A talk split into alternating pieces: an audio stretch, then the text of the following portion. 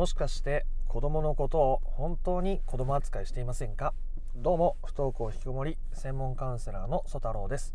今回のテーマはお子さんのことを丸々扱いしていると不登校が悪化するというお話をしていきたいと思います、まあ、子供を丸々扱いするですね。普段子供と関わっていても、まあ、相手が話を聞いてくれないとかこちらの思いが伝わらないとかこうなってほしいとか、まあ、いろんな願いや悩みがあって今この音声を聞いてくださってると思うんですけど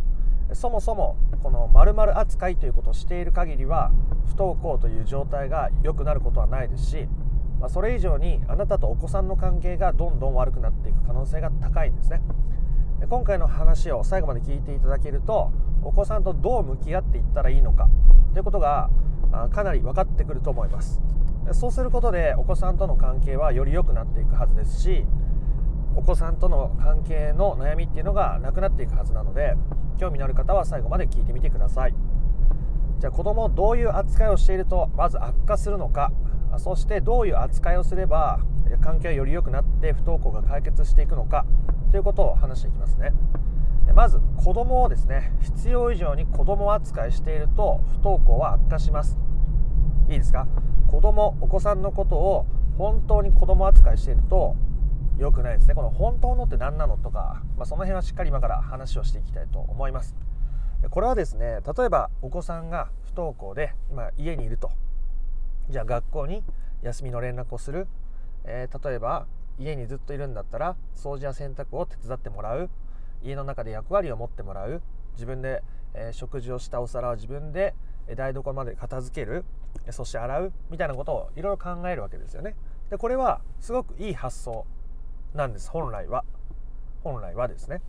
でも一歩間違えるとお互いの環境めちゃめちゃ悪くしてしまうわけです。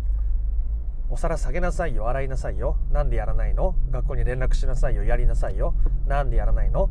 そんなこと言われたら子供はどんどん苦しくなっていきます。自分の居場所をどんどん奪われてしまいます。家の中でも居場所を感じられないのに家の外に居場所を作るということはとても難しいでしょう。もうそれをするなら飛行に走るぐらいのことだと思うんですけどあそんな風に、えー、そうやって抑圧された中で制限された中で親の押し付けの中で、えー、子供が自由にのびのびと生きていくということは、まあ、非常に困難を極めるわけですね。そんな状態で親子の関係が良くなっていくなんてことももちろんありえないわけです。えじゃあですね。子供を丸々扱い子供扱いしてるってどういうことなのかっていうとそれはですね対等な人間として見てないんですよね。いいですか？対等な人間として見てないんです。これは非常に大きな問題です。お子さんのことを一人の人間として見れていない。僕もですねかつて親から、まあ、一人の人間として見られていなかったのでしょう、まあ、人間としては見られていたけども対等な人間としてなんてまるで思われてなかったと思います。僕も昔ですね父親が非常に厳しい人だったんで友達がみんな泊まりに一人の友達に泊まりに行くみたいな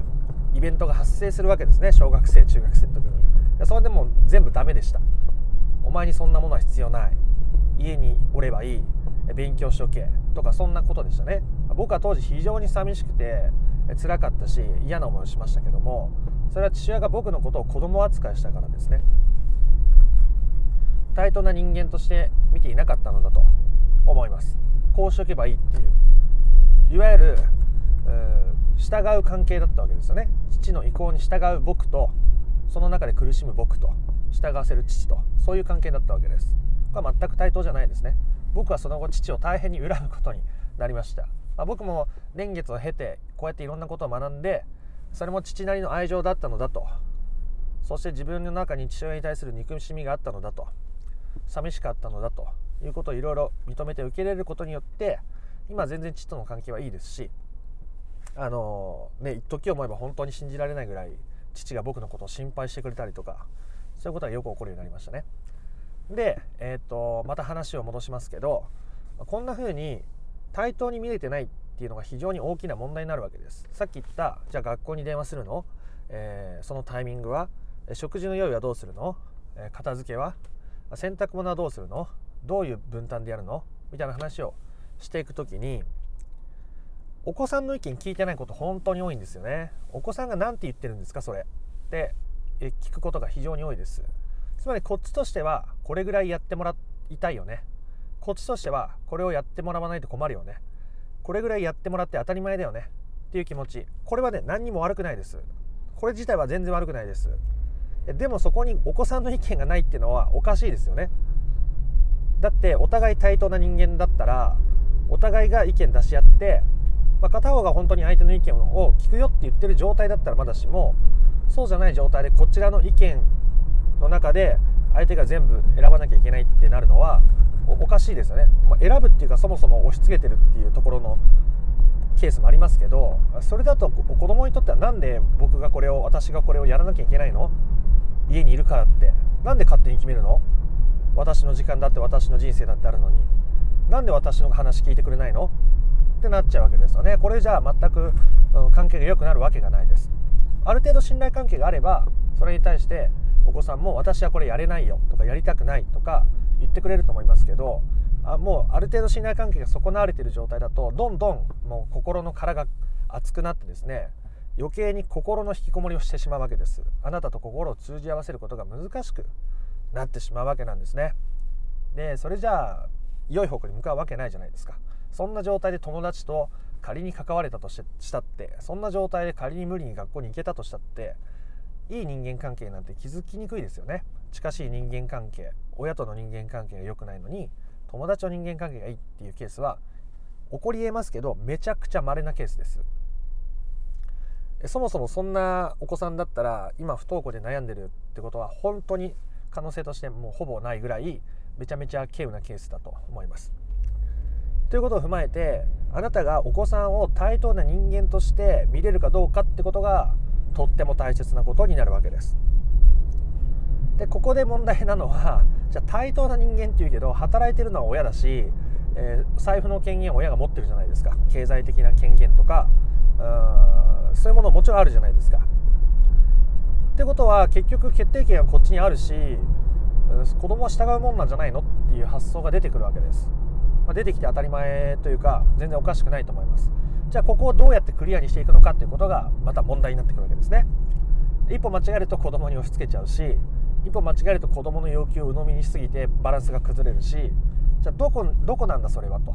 いう時に考えてみてください、えー、一つ僕からの、えー、よく考えていただくことはお子さんが自分の友人だったとしたらどうしますか？あなたにとっての親しい友人がお子さんだったとしたらどうしますか？あなたにとって親しい友人がたまたま今、えー、10歳8歳15歳18歳息子さん娘さんと同じ年齢だとしてそのような状態になっていたとしたらどんな風に関わってどんな風に提案をしてどう関わっていきますか？きっと今と違うと思います。勝手にこちらの意見を押し付けたりとかする,、ま、するだけじゃなくて相手の意見ももっと聞こうとすると思います。あなたはどう思う？私はこう思うんだけどあなたの考えをできたら教えてほしい。友達だったらきっとそんな風に関わると思うんですね。でもどこかであなたが無意識の中でかもしれませんが親の方が偉いとか子供は分かっていないとかこちらから提案しないと考えられないとか決められないっていう思いがどこかにあるとどうしてもこういう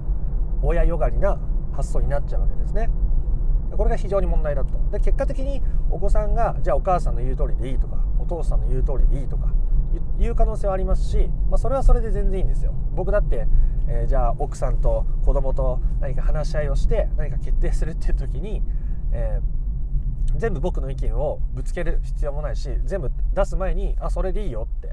じゃあ今日どこ出かける？どこどこに行きたい？どこどこに行きたい？あじゃあそれでいいよ。っていうことはもちろんあるわけです。これはある程度信頼関係があったりとか状態がいい時は起こりえますけどその状態がうまくいってない時にやることじゃないですよね。てか起こらないことですね。なのであなたがお子さんのことを本当の意味で、えー、子供扱いしてしまう。親だから子供だからっていう子供扱いをしてしまうと関係はどんどん押し付けになっていってしまって悪化してしまうしあなたが本当に子供のことを一人の友人のようにあなたの大切な友人のように関わることができたのならきっと今までと関わり方は変わっていくと思いますしそれによってお子さんとの関係はより良くなっていくと思います。今より距離が近くなって仲が良くなることもあれば今より距離が離れてフラットな関係になれることもあると思います。適切な距離にお互いを置くことがきっとできるようになっていくはずですね。ということで今回は子供を丸々扱いすると不登校が悪化しますよ。ということでお話をしました。あなたがお子さんのことを小さくなった一人の大切な友人のように年齢の若い友人のように関われるかどうかということが本当に大切になっていきます、え、ちょっとずつ心がけてみるときっと今までと違う声のかけ方あなたの佇む雰囲気というものに変化が現れてお子さんもそれを察知してまた関係がより良い方向に向かっていくことだと思います。今回の配信も良かったなと思う方はいいねやコメントをお願いいたします、えー、チャンネル登録フォローもお願いいたします、え、そして、えー、もっと詳しく知りたいよ。不登校引きこもりを本質的に解決していきたいよという方はですね、え配信の説明欄から不登校引きこもり解決のための三種の神器という動画セミナーをプレゼントしている公式 LINE がありますので URL がありますそちらから登録してみてください。それではですねまた別の配信でもお会いできることをそしてまたあなたの不登校に対する悩みや問題が本質的に解決していくことを願っております。ではまた別の配信でもお会いしましょう。ありがとうございました。曽太郎でした。